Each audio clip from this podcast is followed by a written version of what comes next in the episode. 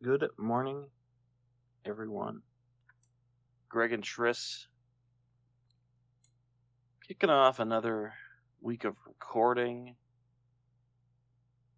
self reflection, and personal growth because, as my friend last week said, you can only look at the spare for so long before you really put together what you need to get done in life. I've been thinking about our talk of, you know, going to war, dealing with battle, and my stance where the plowshares are just as important as the swords. And as much as we want to set you up for victory, I know that I want to help people endure the siege. That's what you need. You need people in your life who can fight with you on the front lines, but also teach you the art of surviving droughts, famines, the sieges that beset our life on all sides. These are things that can emotionally drain, psychologically tire, and otherwise just kill your will to live. But moving forward, one thing I want to do is while Triss here gears you up and preps you for the fights ahead, I want to make sure that you know how to weather the storms so that when you do come out of the gates and you do have to fight, you're not weakened. You're not submitted to the draining effects of what goes on around you. I want you to take joy in those victories that you find in day to day life and harness them into the weapons that you need to push forward. To help turn that anger into the resources you need to cut a path in the world that is your own. Well, again, those first dozen and a half episodes of G and T, Greg and Tris, were about getting to know the enemy. Now you need to get to know the terrain. You need to know about the mines that exist in the field that you're about to cross. And also how they can benefit you.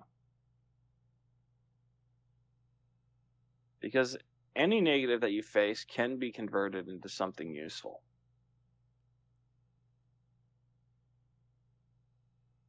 I'm going to talk about things that are in everyday life that we've kind of just accepted as being a part of,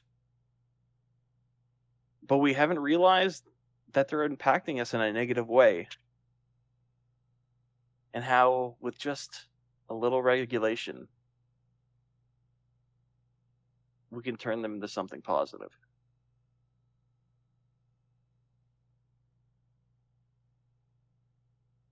On that note, how are you doing today, bud? Good morning. Nice to uh, be here.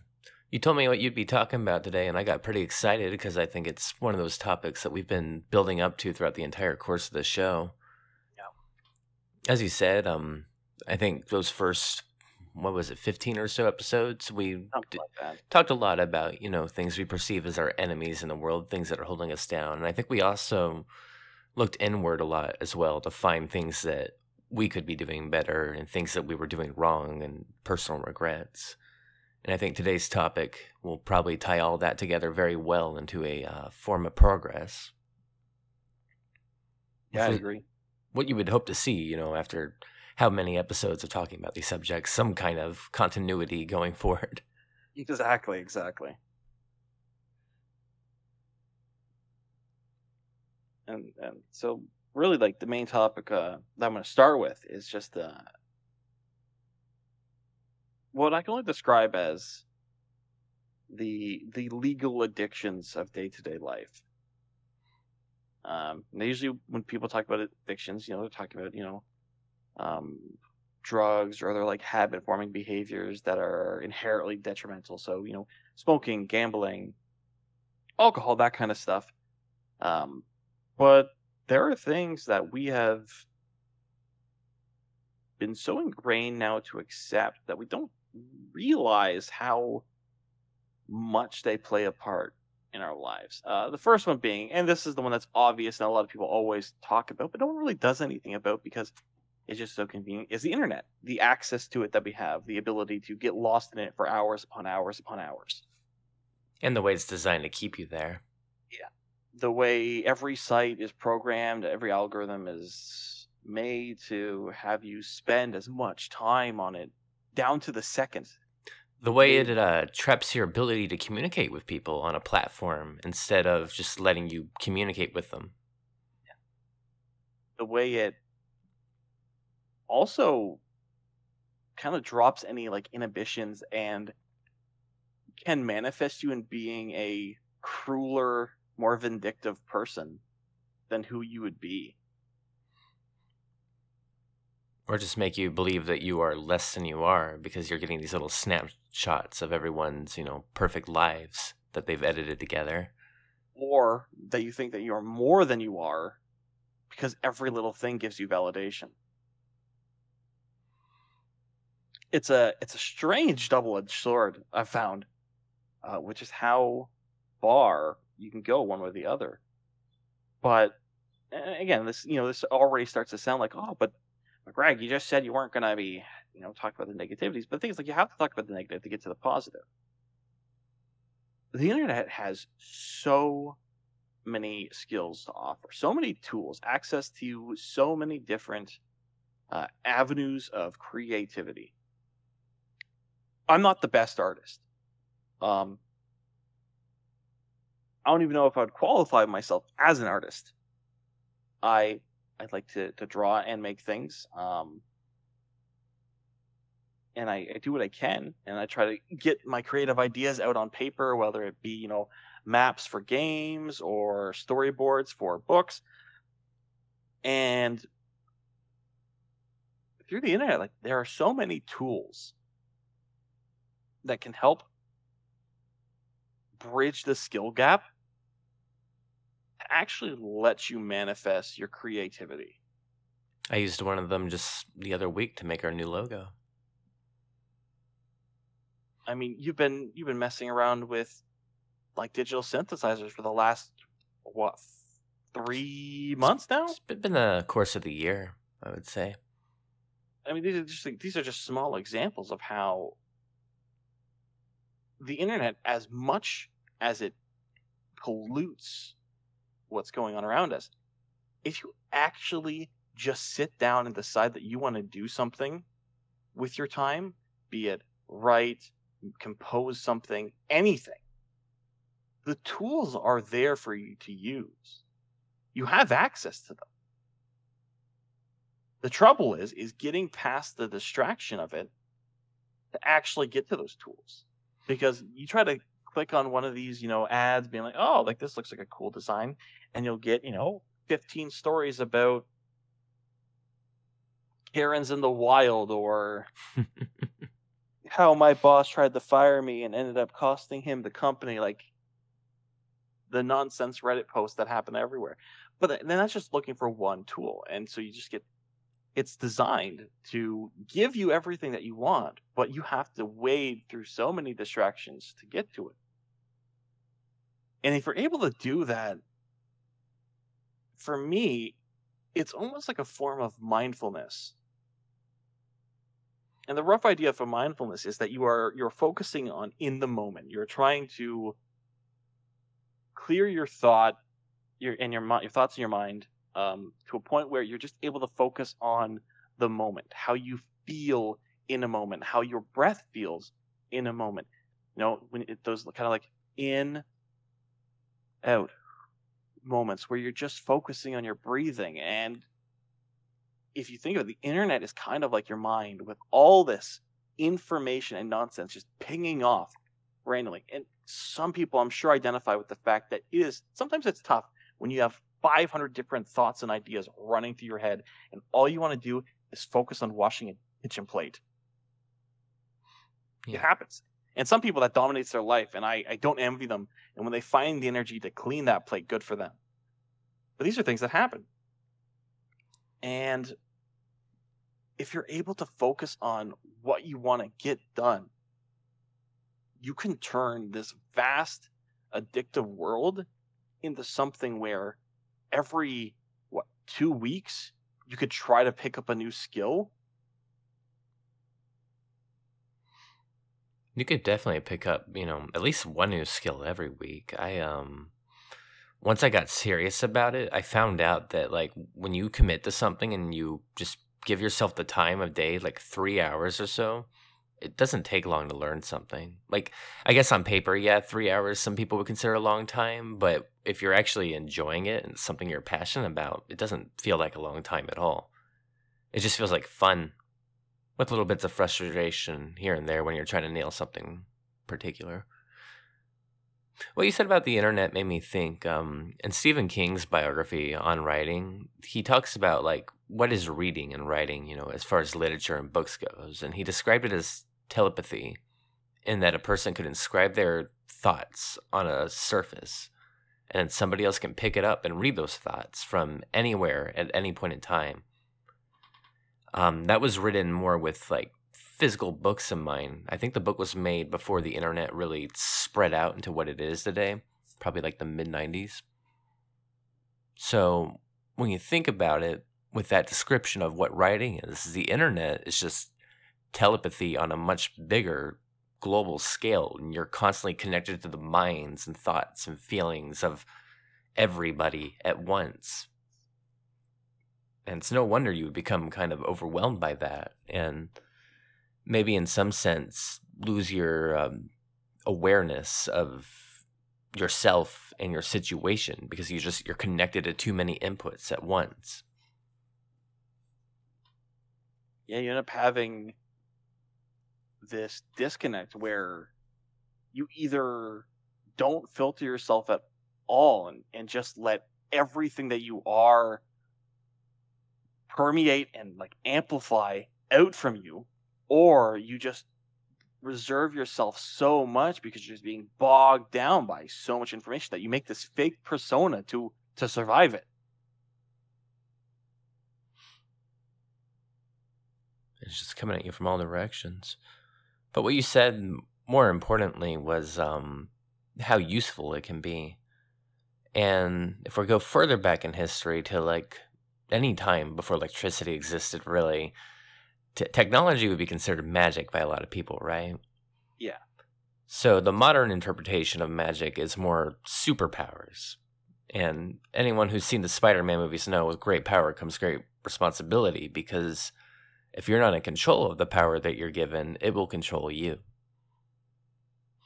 And I think that's a big problem that we're approaching here. Yeah, I 100% agree. That's, I think, the biggest one, you know, beyond, you know, what's been going on with uh, the vid, um, this is probably the biggest pandemic that we're facing is that we are getting so lost getting so lost. Sorry, I had to cough. Getting so lost in the fact that we have access to all this information, uh, access to thoughts and feelings from across the globe, that we are shifting all of our focus from the world that is around us to this digital realm I'm glad you said that because um, that's something that I've struggled a lot with lately. Where I, have been working a lot of, you know, just segueing myself into better life habits and such over this past year. It's very much been a lot of rehabilitation for me. And I noticed that the more I've like distanced myself from internet life and relying too much on technology to just keep me sedated throughout the day, the less I'm really able to communicate with people I used to talk to all the time because it's like I'm living in a different world compared to them now. Where, you know, they, they spend all their time on the internet, whether it's like on a video game or just browsing through social media, whatever it is they do. They spend the majority of their time on there. They live through it. That's how they talk to people and everything. For a lot of people, that's how they have relationships now, which is fine. I've had the best relationship of my life was long distance. But when I personally removed myself from that, you know, situation, I do a lot more things in what we call the real world now and try to limit my computer time because I know that it was debilitating to me. I, I still try to keep up contact with these people, but there's just not much to talk about that we have in common because it feels like we're in two different planes of existence entirely. Yeah, I've it's something I've come across too, where um, a lot of people get used to building relationships online that when you actually try to have a an actual relationship with them, they they almost don't know how to do it. They're so used to you know, like friends through text, maybe sometimes through voice call, but if you were to try to meet them in person, even like, hey, let's just go grab a coffee, see how you've been doing, check in, they have no idea how to do it. And these are people who at one time were super sociable. It petrifies I, them. yeah, I, I definitely want to say that the, the current situation has not helped that at all. It is the, not. The current situation, not, I think, with um, COVID and everyone being locked in for a year, I think that kind of puts a good example of for people who weren't, you know, I don't want to say afflicted. It's kind of dramatic. I feel like we're uh, doing a Dr. Phil special there if I say that. but no, like the current situation took normal people who would just be outside all day anyways and like you said earlier, took these extroverts and put them in a little bubble trap to the point where it's kind of stunted the social skills they had before. Yeah. So you take that and apply that to people who've been living on the internet for like five, six years, all their life, maybe. Isolation does crazy things to people on itself. Yeah, it really does. It's it's just wild. Again, like this is it's again, it's just an example, people, of how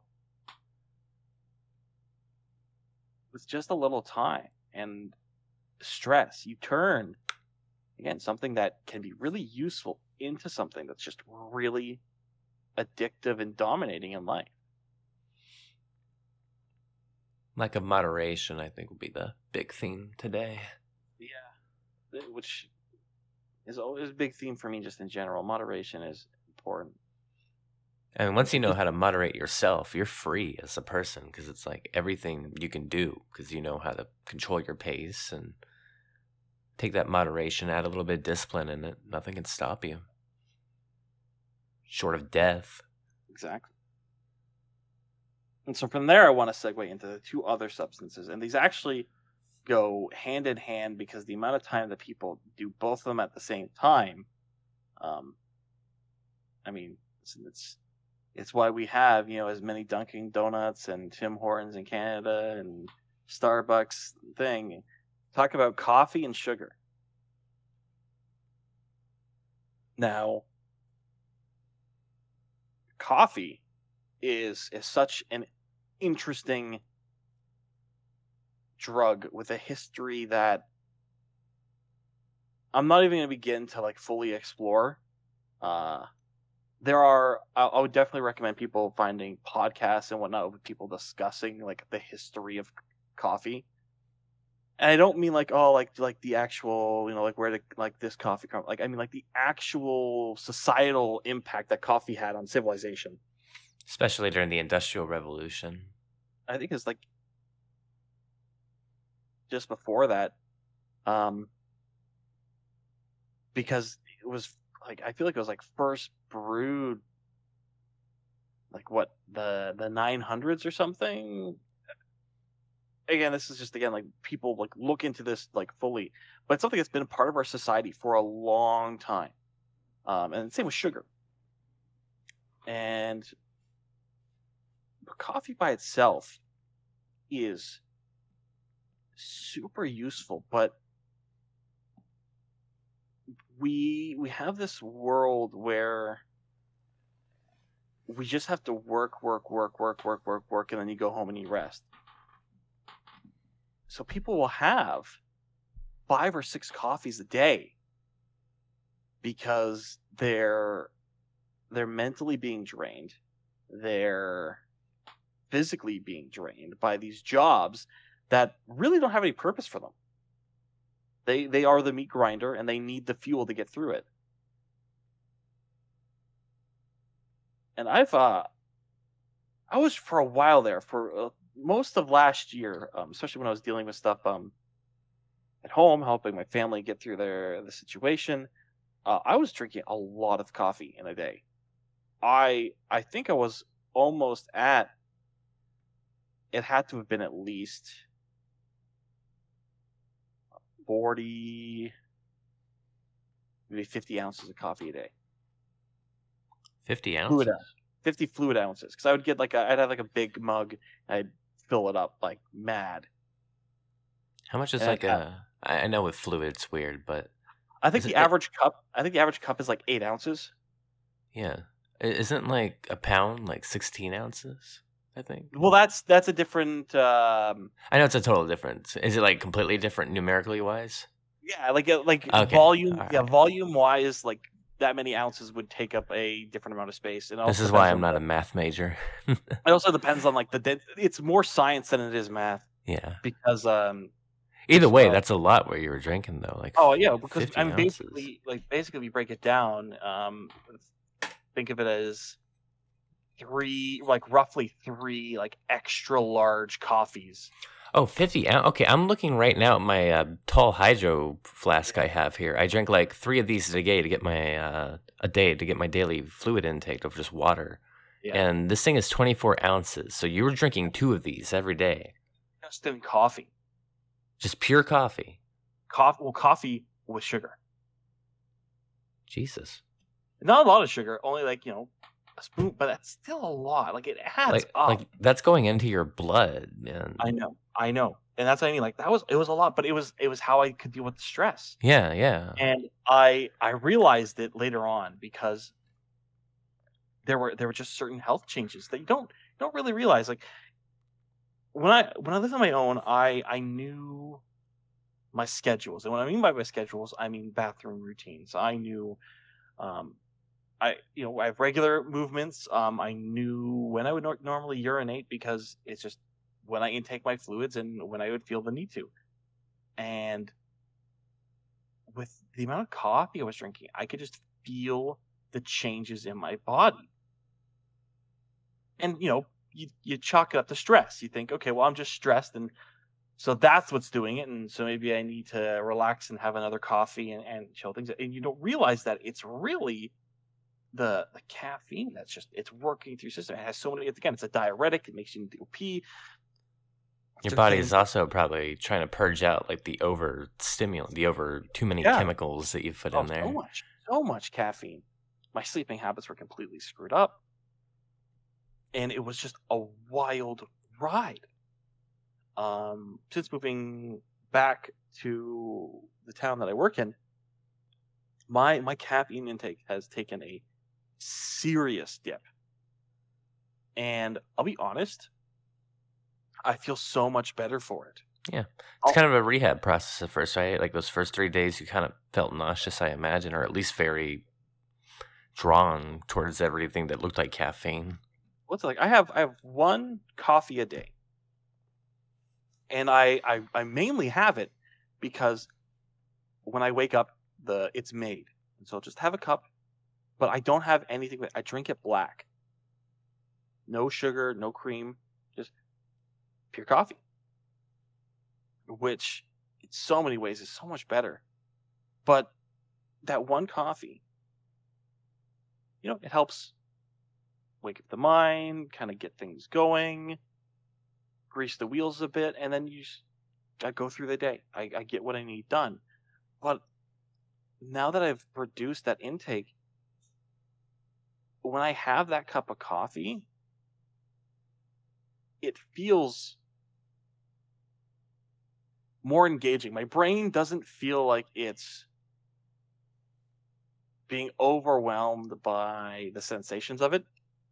It also doesn't feel like it needs it, which is a really big thing because when you start getting those caffeine headaches, that's that's how I describe them. I I could feel it withdrawals. When it's just again, it's little things like that, and but when you you kind of regulate it and you manage it in a better way, like you can really use coffee as a useful tool. It's again, it's it's something that exists in the world that's been around forever and it can really motivate and fire your brain up in good ways if you use it in that way and not as a I need to make it through the day just giving my coffee.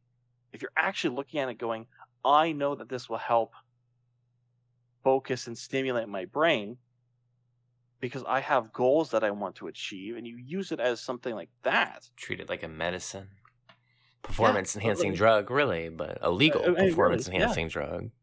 I mean, like that's like a you know a, like a cure all, like a a charlatan's you know elixir.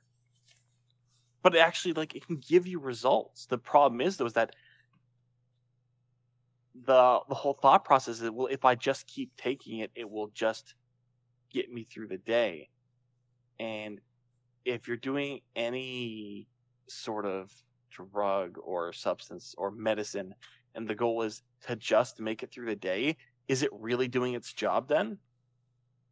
Is it really doing what you need it to do if your goal is if I just take this, it will make life a little easier versus if I take this, it will help me get better or help me perform or help me achieve my goals. I reached this point with uh, sugar, which you were going to talk about as well. Yeah. Um, with sugar, God, I don't know when I got hooked on it. Probably when I was a kid, like most of America, right? Yeah. Um, yeah, no, for years and years, I noticed that if I didn't get like enough sugar in the day, I would, my energy would be gone. I would feel kind of sick to a degree. And there were concerns that I may have been diabetic and such, right? yeah. because that that feeling would go away the moment I just had like say a scoop of ice cream. I would feel like a normal person again. I'd be able to function. So this past year, I decided, really this past month, I decided, you know, that since I'm working on everything to do regarding my health, may as well take care of this as well. And I went for a sugar detox. I think I talked about this a couple episodes ago. The first attempt, um, the first attempt was pretty rough because it was like I told myself, all right, we're gonna stop eating like this entirely. Yep. And I ended up like there was the energy crash, of course.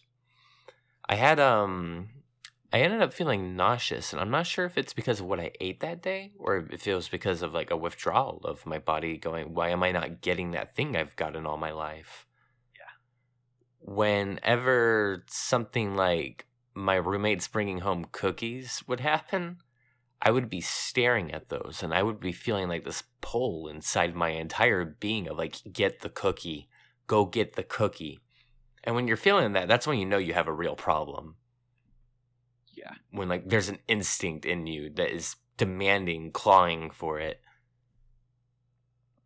So there were a couple of um it was like an on and off procedure for me where I was like, all right, now I'm gonna have a little bit of sugar, and then I'm gonna go back on the detox in a week.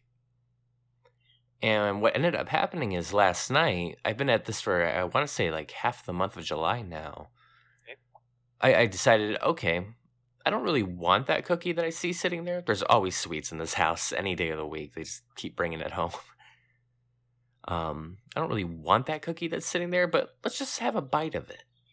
And when I bit into it, all I tasted was the sugar. Not like the flavors that my brain would associate with it. Not that, you know, feeling of, oh, this is delicious, let's eat more. I just tasted raw sugar on my tongue. So I put that aside. It was one little nibble of a bite too. It was like barely anything, and it was just the, the, the taste was so strong and aggressive. I didn't want it. I did the same with the donut. Same result. And I think what's happened is that I have managed to wean it all like that dependence out of my system now that I can actually taste it for what it really is and has been this entire time. just sugar. just a raw substance that you know you can blend it to m- improve something's taste maybe but at the end of the day you definitely don't need it as much as you think you do. No. Now No. here's the thing. Throughout this entire process my roommates who mean well i think. I mean here's the thing a lot of people will mean well and still give you bad advice. Mhm. it's another recurring theme here i think that we have on the show but my roommates would see the state that I am, right? Like going through these withdrawals, being exhausted, not having the energy I had before at first and whatnot. And they'd just be like, look, dude, just eat sugar. This is dumb. This diet is dumb. And don't get me wrong, there's definitely times when people take a diet way too far and they don't moderate it.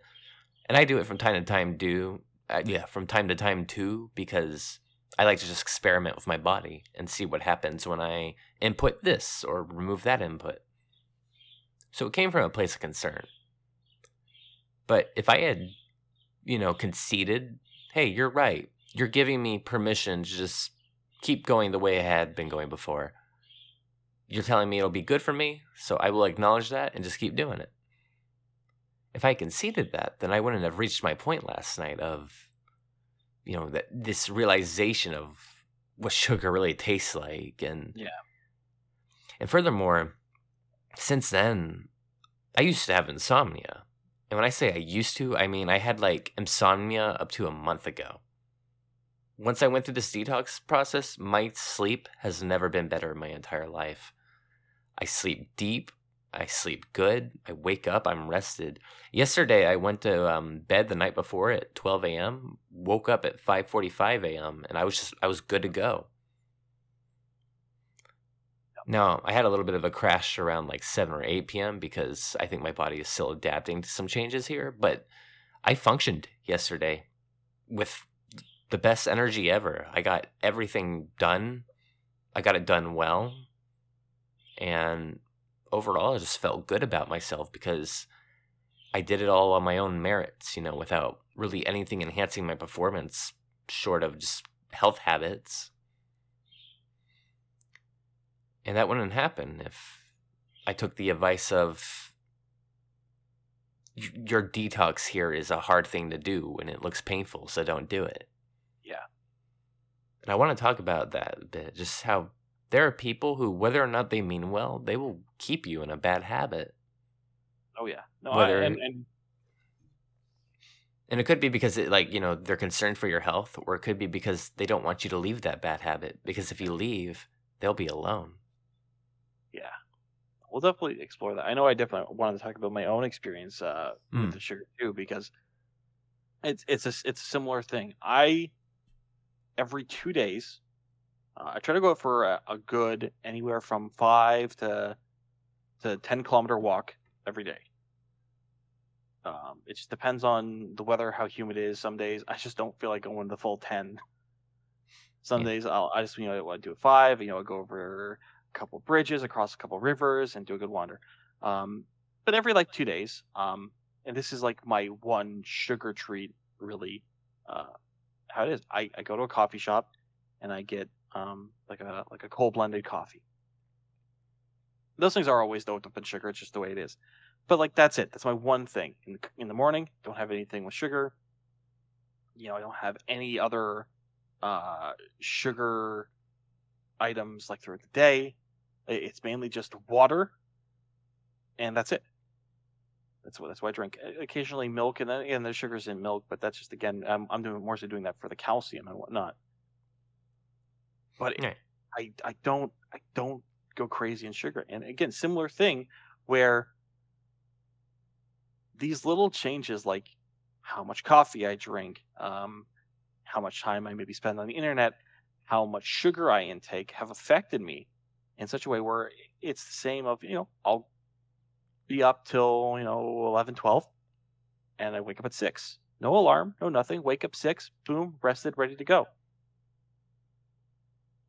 And it's because of these little changes. And this is something that I think people really need to grab onto, and it, it'll be a recurring theme because I, I've said statements that are going to be similar to this. The little victories matter.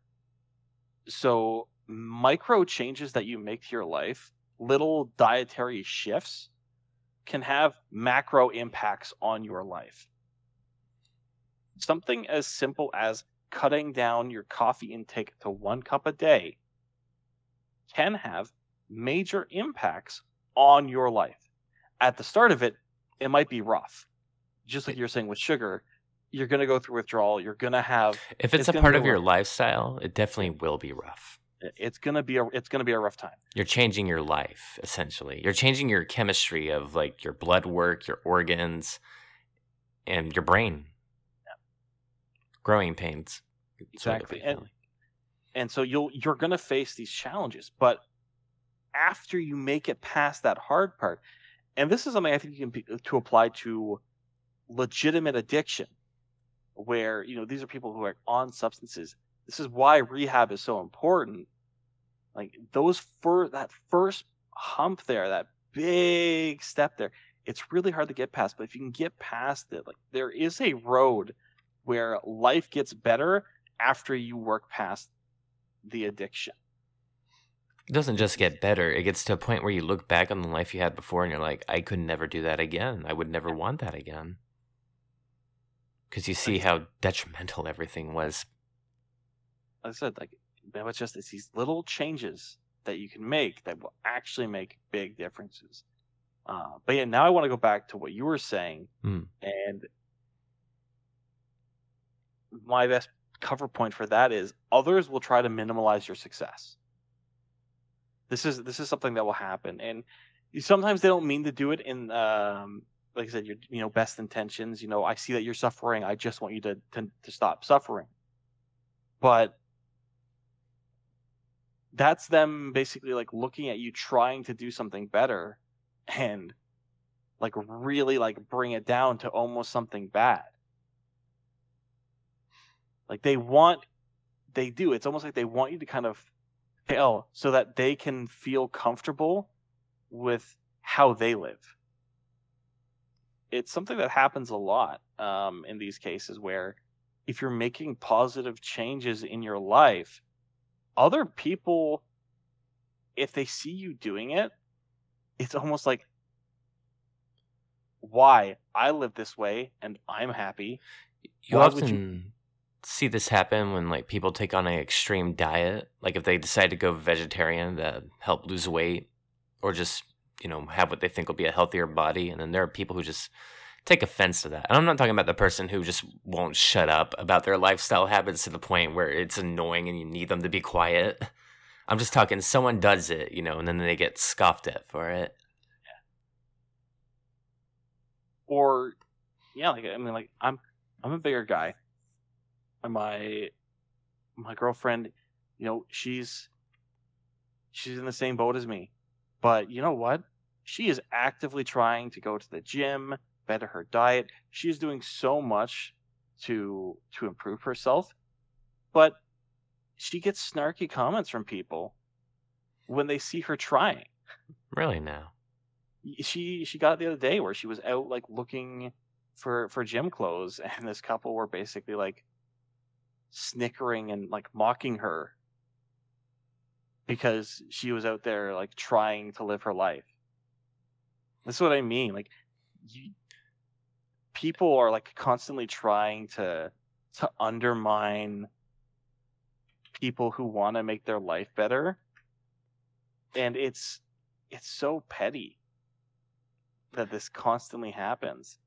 Um, but all I can really say to that is, um, like, know that they're gonna do it, but don't stoop to the level. especially if they're strangers. Like if they're strangers, then you just gotta.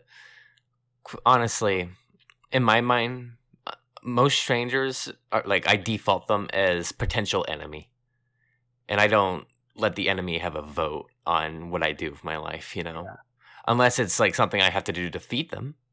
Yeah. that's their vote. Yeah, that's fair. I get that. But then the problem is there'll be people you know in your life who will also do these things. That's where it's real dangerous. Because if you know them and they're close to you, you value their opinion. And it makes you question what you're doing.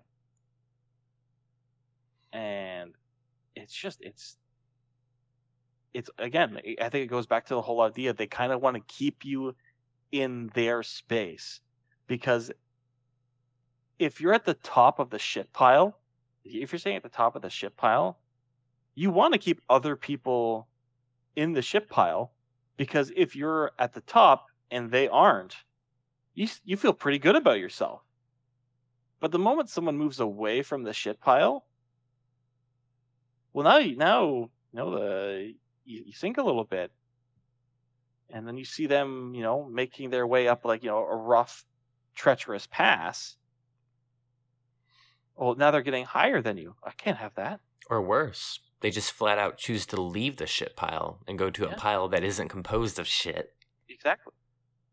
Like they want to keep themselves on like the top of their their shitty situation where really if they just followed suit and decided to go to a different area and improve themselves they wouldn't be in the shit pile they wouldn't feel like they need to do this to people You and I had a mutual friend up to recently who I you'll recall I would very often like do these experiments I do with my life and try new things and take risk to see if I could put myself in a better position. And every single time this person would have something bad to say about it, right? yeah A good example was um, a year ago. I was living in an empty apartment in Wisconsin, and it, there's a whole other story I've talked about on this podcast before. Where bottom line is, I was waiting for a um, spouse at the time to move in with me, and she never showed up. So once I figured out she wasn't coming, I, I was very miserable at this place. I didn't want to. I'll talk more about this probably next week, honestly but I was very miserable at this place. I didn't really like the location I was in, and there was just no opportunities for me. So, you know, I left. And I still had a lease that I had to pay off, but I just I waited and staying in to pay a, a, a lease for a place I didn't really want to live in wasn't worth it. And I would take the consequences of that if they did come. So, you know, I moved here to Long Island and this mutual friend of ours greatly disapproved of that situation. To the point where, like, months would go by and they would still criticize it. Aggressively, I will add.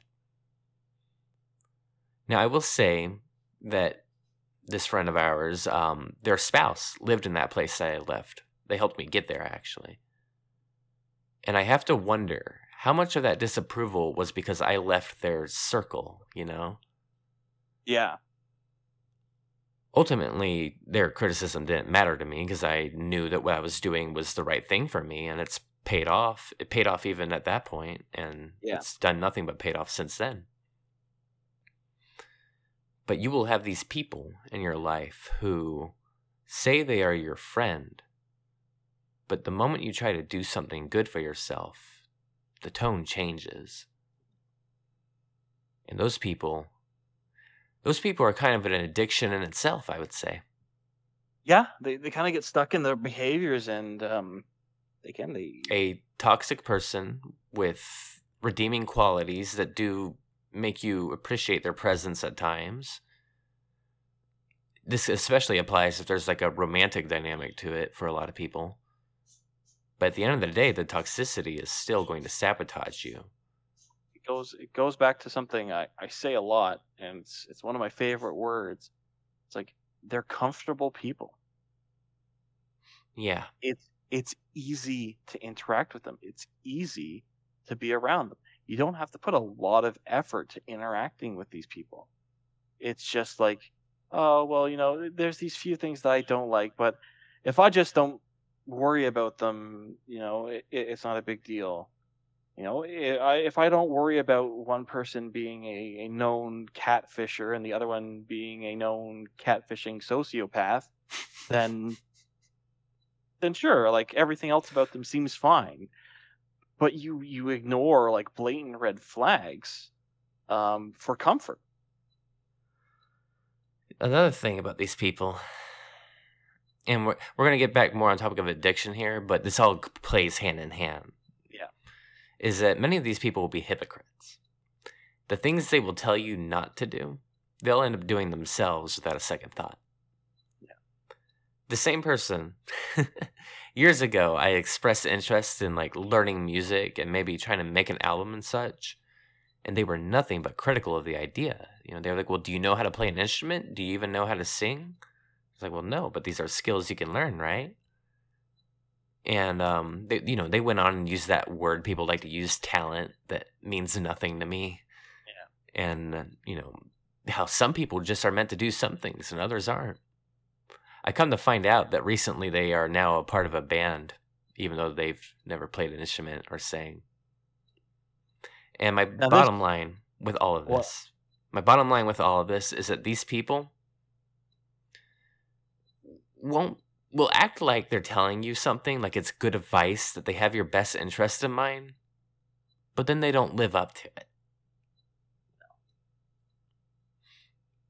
And I think the the point thing is like when this these situations happen, especially uh, ones where, uh, you know, they'll they'll put all this doubt on you, and then they themselves will you know uptake everything that they put down on you. The the sweetest revenge, a- and this is really the thing that take heart, you people, is the sweetest revenge is wishing for their success. Hmm? When if they if they pull this on you, there's there's no value in stooping down to their level No. to to deny them the the support that uh they basically denied you. If anything, give it back to them. Don't put yourself at a disadvantage to do so, but encouraging someone to pursue it, do it. Because if they succeed,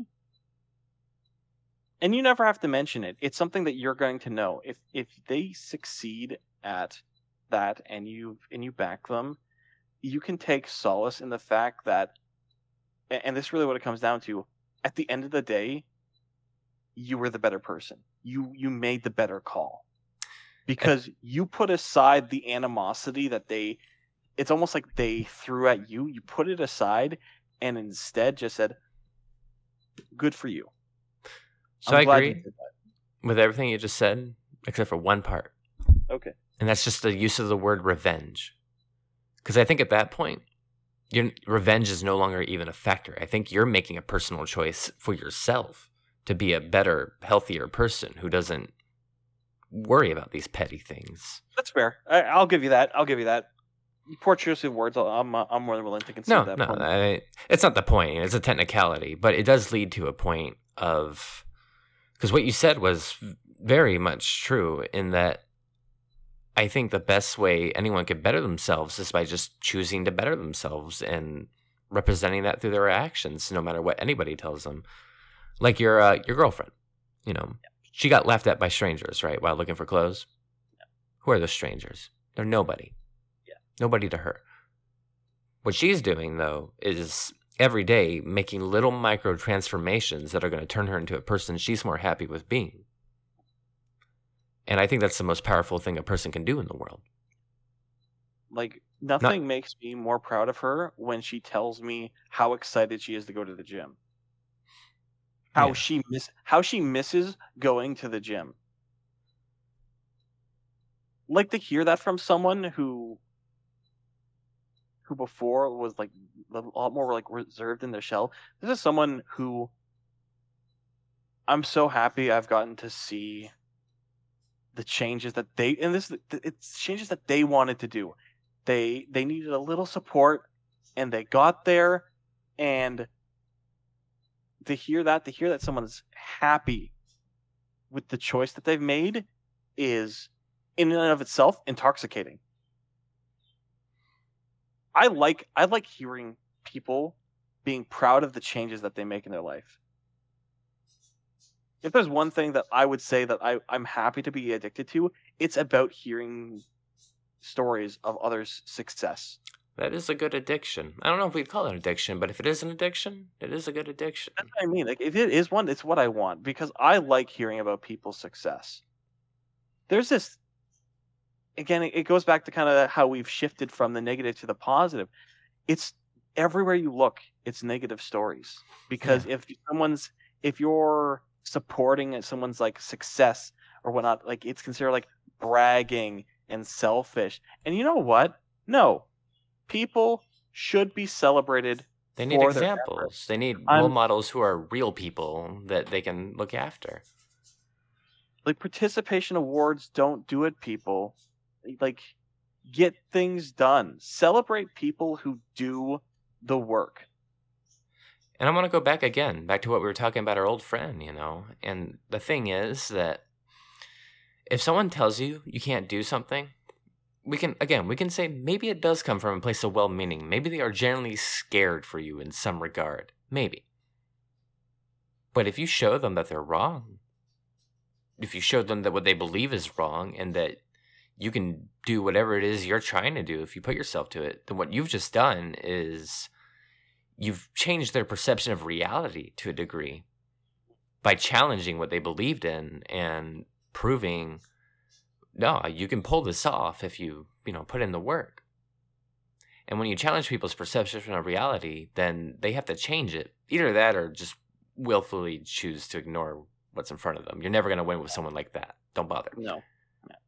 but many people, you know, you will alter their perception and therefore you will alter them. And maybe in doing so, help them become a better person for themselves as well. Now, I'm not saying try to change people. Don't go into it trying to change anybody but yourself for the better. But just by living through example, you know, it makes a big difference.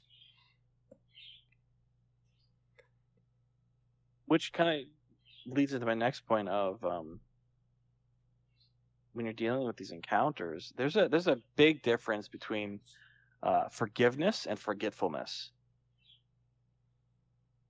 the two of those those two things um, often get combined and misused. There's this when, when people do these kinds of things to you and like you have these success stories and sometimes they double down. Sometimes they double down on their critical nature. Uh, or they've done something to actually like hurt you in some way. You know first of all no one's entitled to your forgiveness i think that's a really important thing to take clear like forgiveness is for you. It's a choice that you make. it's a choice that you make and it isn't for them. If they're like i need you to forgive me be like too bad. You have no you, you don't owe anyone uh, forgiveness. Um, you can forgive someone when you're ready. But oftentimes what happens is people believe that after you've like forgiven someone or tried to like move past something that you have to like forget what happened That's the phrase, isn't it? Forgive and forget. yeah, but that's that's a horrible idea because if you forget about what happened, Just discard the data that you have.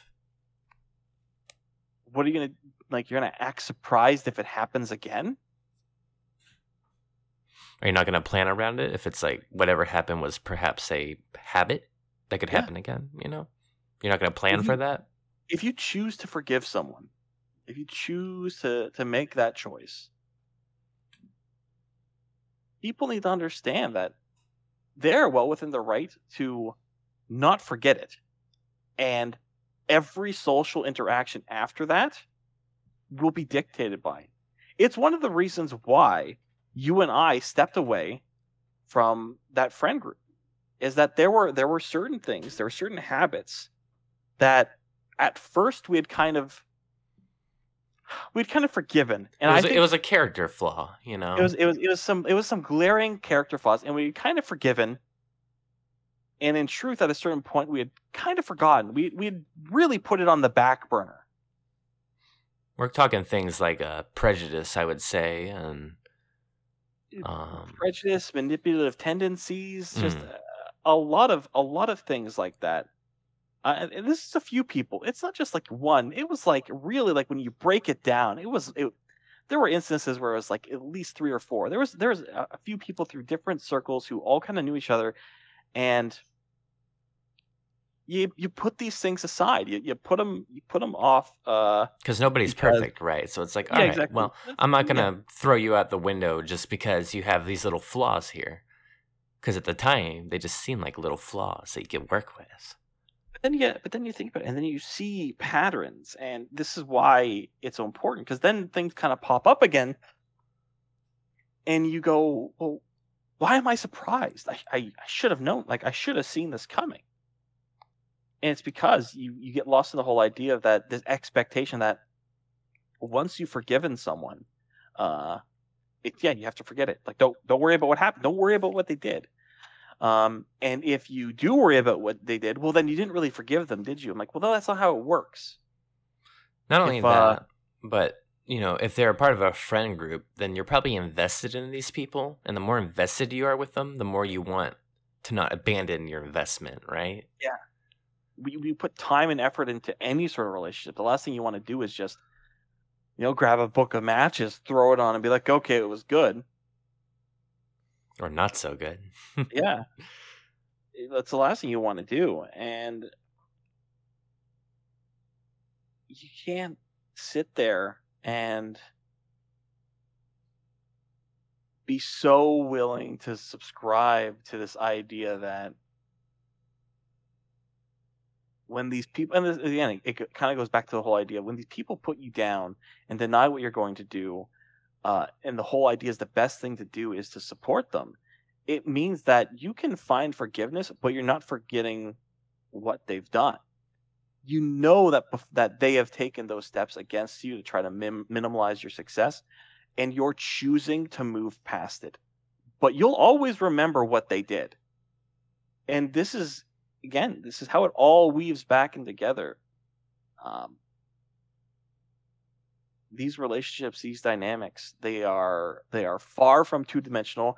I would say oftentimes they are not even three dimensional. They are these four dimensional messes that exist on so many different planes that you have to look at any given situation through multiple lenses. Don't unlearn the lessons that you've gained from these people for the sake of it will make life easier and more comfortable. More convenient. It's yeah. more convenient to stick with what you got and just make it work than it is to hit the road and look for something better out there because the road is tough. As we've seen in the movie, the road is a tough, scary place full of unknowns and just your imagination goes wild with all the danger out there, all the things that could go wrong. And if you leave home, the group that you're in, the people that are kind of your tribe, are you going to find something like it ever again? Are you going to find home ever again? So you want to stick with them, right? You want to keep your life consistent. But now we're going to go back to addictions here and trying to make personal changes and just lifestyle in general. Yeah.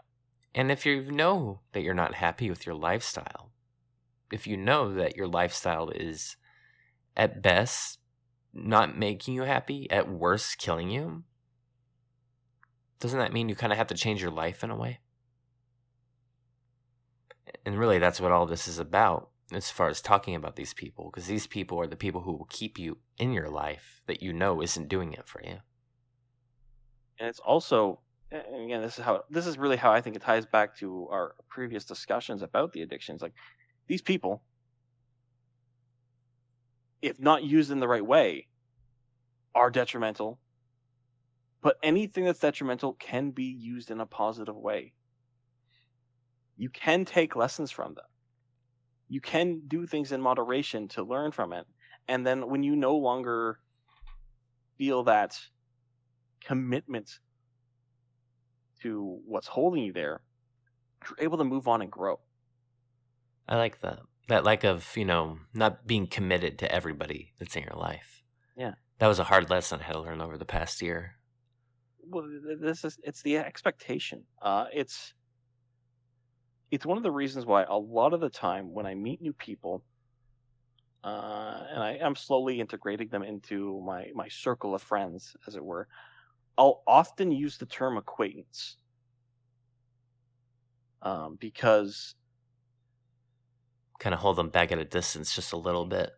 It's like, listen, I like being around you. I like I like the time I have, but I don't know you well enough to to offer you that. It's like, oh, well, you've known me for a few months. I'm like, just because I've known you for a few months doesn't mean I know you. I'm not going to commit this uh, effort as as hard as you think. Like you're going to get a lot of me, but we're acquaintances. You are going to be held at a distance because uh, I need to make sure. I need to make sure that I'm not going to just blindly accept someone into my life without some sort of understanding of who they are. Just take it all for always, granted. Everyone tries to push the whole idea of like, but you have, you're my friend, you're my friend. I'm like, yeah, but that word means a lot. It's it's very much like the idea of love. Like love and yeah. friend are thrown around really loosely. I'll have people that I've known for like a week or two on an internet game, and they'll be like, they'll tell me "Good night, I love you," and I'm like, you do not know what that word is. no, and this is the thing; like, it means these words mean to love someone. To me, is to be very committed to them. You can't yeah. love someone after knowing them for a week yeah, and again, some people will argue against that, and that, that's their right to. Uh, Maybe you can be in way. love with someone, but being in love with someone is just a romantic thing. It's not. Yeah. You might love the idea of someone. I, I think that's a really big takeaway. You might love being you... around them, but I, to me, love is like I'm going to take care of you no matter what happens. You know, we are in it together. Yeah, like be it you know like your your blood brothers or uh, yeah, it's a partner. Like it doesn't matter. Like just someone who you've decided that unless they seriously break your personal code, you will stand beside through it all. So what you were saying about giving people kind of like a trial period before you really, you know, bring them into the fold. I do the same thing. And when I see someone do things like that, like use the word love so liberally, for me, it's a red flag. And maybe this is a me problem, but I, I think it's a good philosophy to have where if I see someone, you know, speak with that language so liberally with everybody and, you know, watch their behavior a little bit, it kind of tells me you're a person who probably doesn't understand commitment and I need to be around people who are. I'm not saying you got to marry me. You know, if you know me, you don't have to marry me. But I need to know you'll go through with things. I need to know that you'll have other interests besides whatever just catches your eye that week. Yeah. In mine, you know, other people's interest.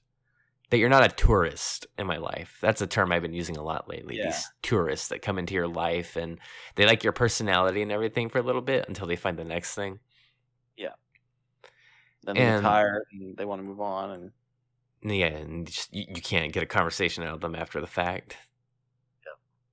Yeah. Um but the whole point of that is like being selective about who you put in your life. Because if you're going to start being selective about what you put in yourself as far as chemicals go if you're going to be selective about what habits you have you've got to be selective about who is going to be in your life as well. Because you can be surrounded by people who let's say you're trying to sleep better, you're trying to wake up earlier, go to bed earlier as well. And your entire inner circle is a bunch of night owls who don't care. They don't care, you know, they don't have that feeling of, shoot, I wasted a day when they wake up at 12, 2 p.m., you know. Yep. And they don't care about consequences of staying up till 4 a.m., 5 a.m. when the sun rises and you know, if they're happy with that, so be it. I'm, I'm not here to judge people, but I am here to say that those people will will not understand your stake yeah. in wanting to wake up earlier. And in fact, they may, in some regards, feel kind of divorced from you as a result. Yeah. Because why aren't you hanging out with them anymore? To think you, that I think that relationships aren't habit forming. Um, I think would be a gross misunder uh, like a, a gross like misunderstanding of how relationships are. We're made up by the people we surround. Like the like relationships are based off of behaviors and reactions and habits and interests. Like that that is what a relationship. If you start breaking down what a relationship is, like it's a quintessential part of a relationship is the habits that you form with people, because that's how they connect with you. Oh, you have similarities to me, and you like dislike the same things I dislike, and you oh you like to stay up late. I like to stay up late. Like everything is based off of your habits and your preferences, And so, if you surround yourself uh, with people who habitually are not beneficial to your development, then those relationships are bad habits that need to be broken. Yeah, there is a positive to this as well. And it's one that's kind of helped me through this period of walking the road between tribes, you know? Yeah. And that's that if you're making good changes in your life and you're embracing new things and, you know, trying to do whatever it is you need to do to be healthier for yourself, you're not the only one. There are other people out there.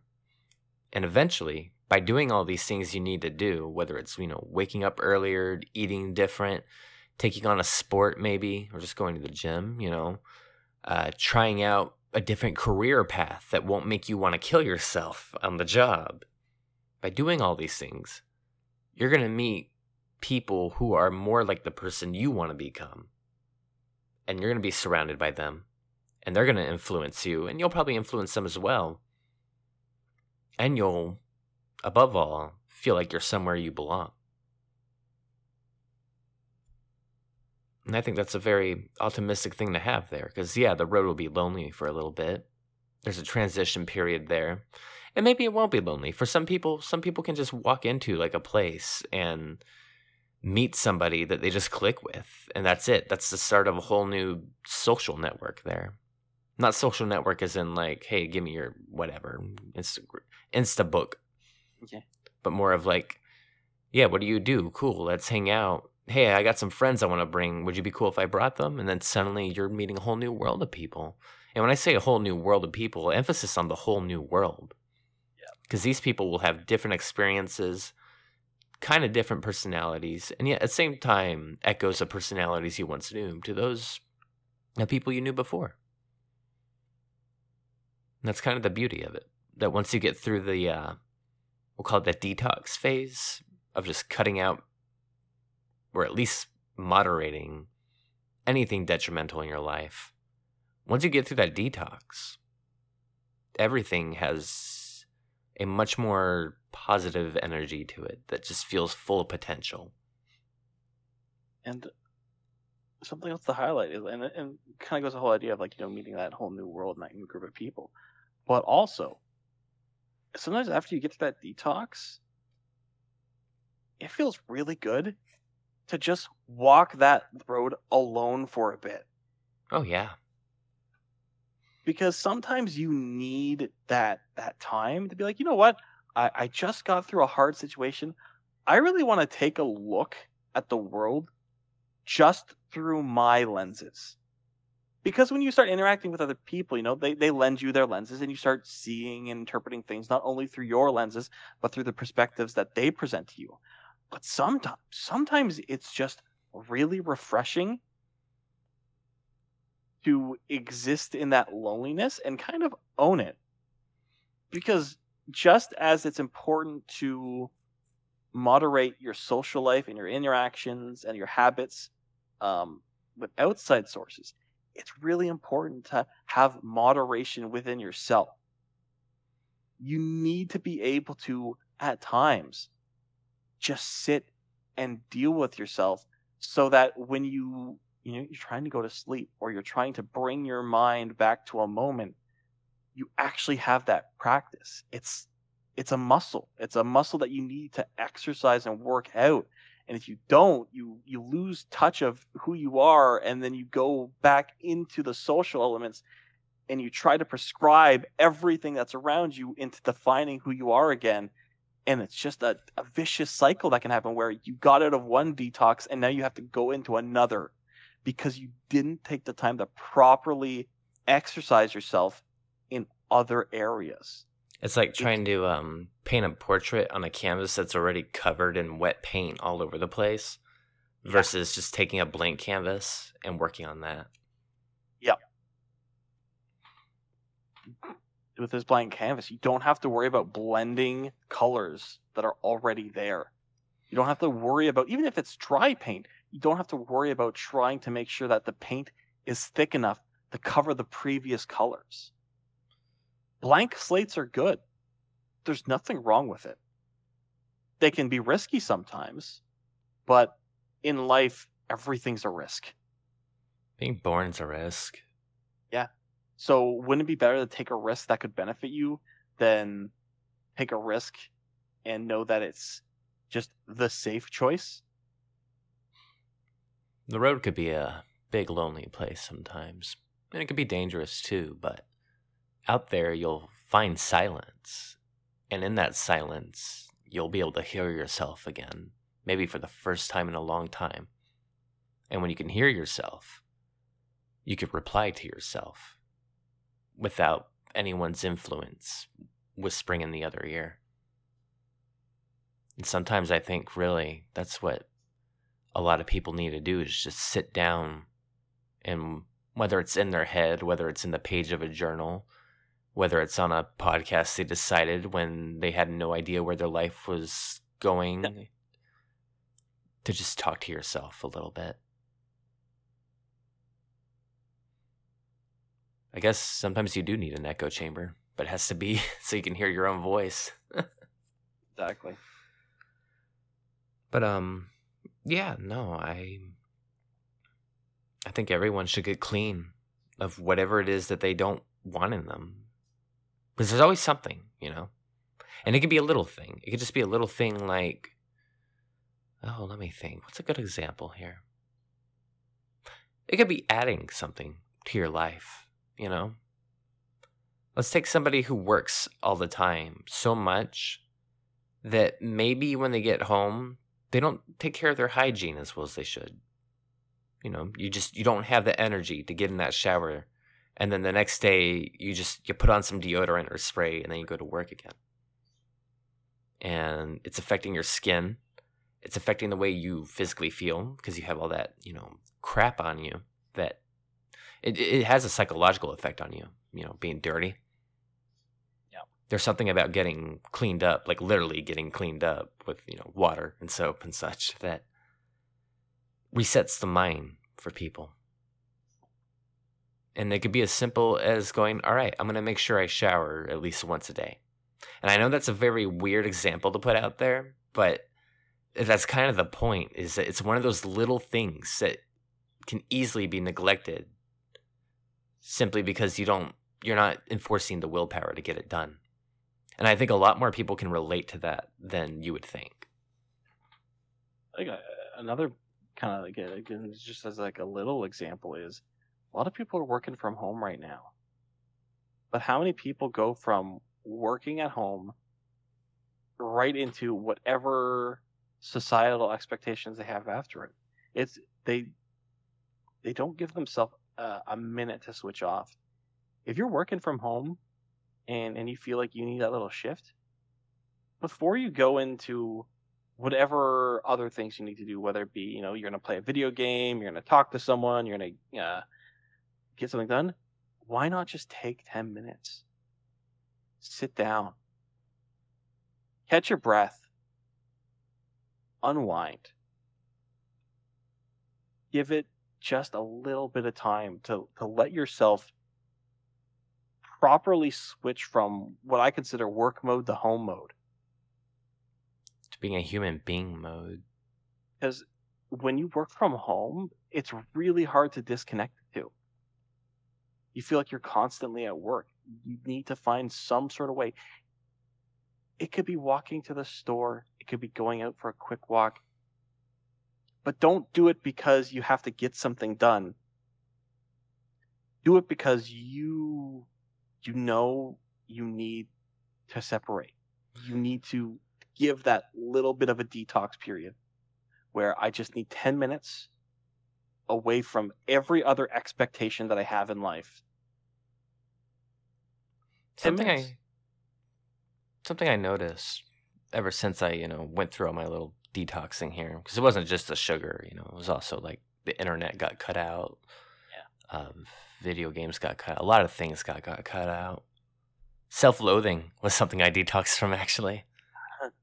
I uh, started getting on top of those thoughts instead of having like th- letting my thoughts be kind of defeating and telling me, you know, that I'm some kind of freak that can't get the job done, such and such. Took control of those. And in doing that, my mind became a much more quiet place in all the right ways. And what what I uh, notice now is that those little moments you're talking about, those ten minutes, I appreciate them now so much more because I'm not rushing into the next indulgence at this point. I'm not going from okay, uh, I'm home from work. Let's get on Discord is the uh, chat option everyone uses these days. Let's get on Discord so we can play the game with people or just hang out with them. What I do now is I just I'll go out to the backyard at night and I'll sit down. And I'll just look up and there's stars in the sky. And I had to think a couple weeks ago, I had to think when was the last time I just sat down and looked at stars? And it's just those little things that you kind of lose when you fall into all these bad habits that end up kind of controlling your life. You know, got to get the next cup of coffee, got to make these appointments I made with people, got to do this and that. All of this I'm talking about is just lack of moderation, really. When you take moderation, you take control. When you take control, you take back your time and then you have free time again. And free time is a good thing to have. Yeah. Especially when you're in a mindset where you can appreciate everything that's there.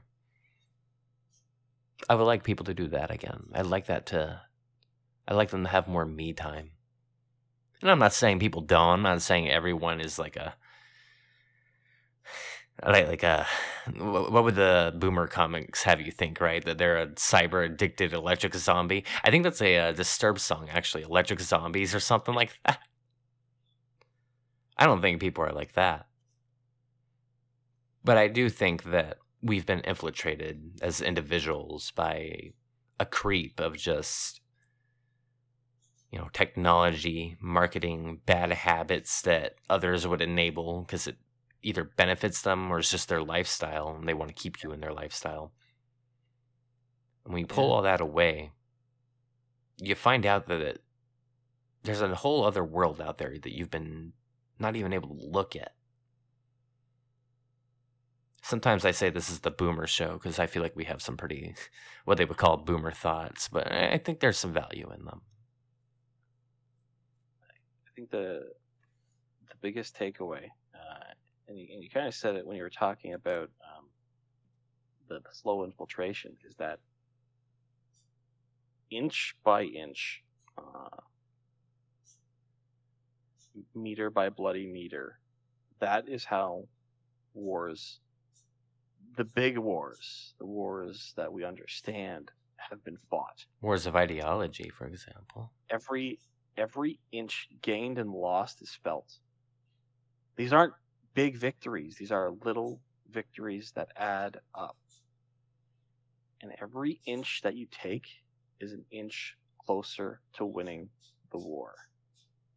Right now, while there's a war of ideologies going on, there's a war of beliefs, there's also a war of trying to give yourself the best life that you know you deserve take those inches, take those little victories, and move it closer to you winning that war. I have one final point to add to that. Yeah. Whatever victory is, nobody can define that for you. Because everyone's war is a personal war. So you have to be the commander, the general, and the soldier that fights it. No one's going to tell you there, some people will try to tell you, but no one can tell you what your victory is. You know what that is. And you also know what your defeats are, what it means when you're losing. So you have to define that for yourself, and then you have to make your own strategy to choose which one you want. Because defeat is a simple option of surrendering. Victory is a choice of fighting. So, dictate that.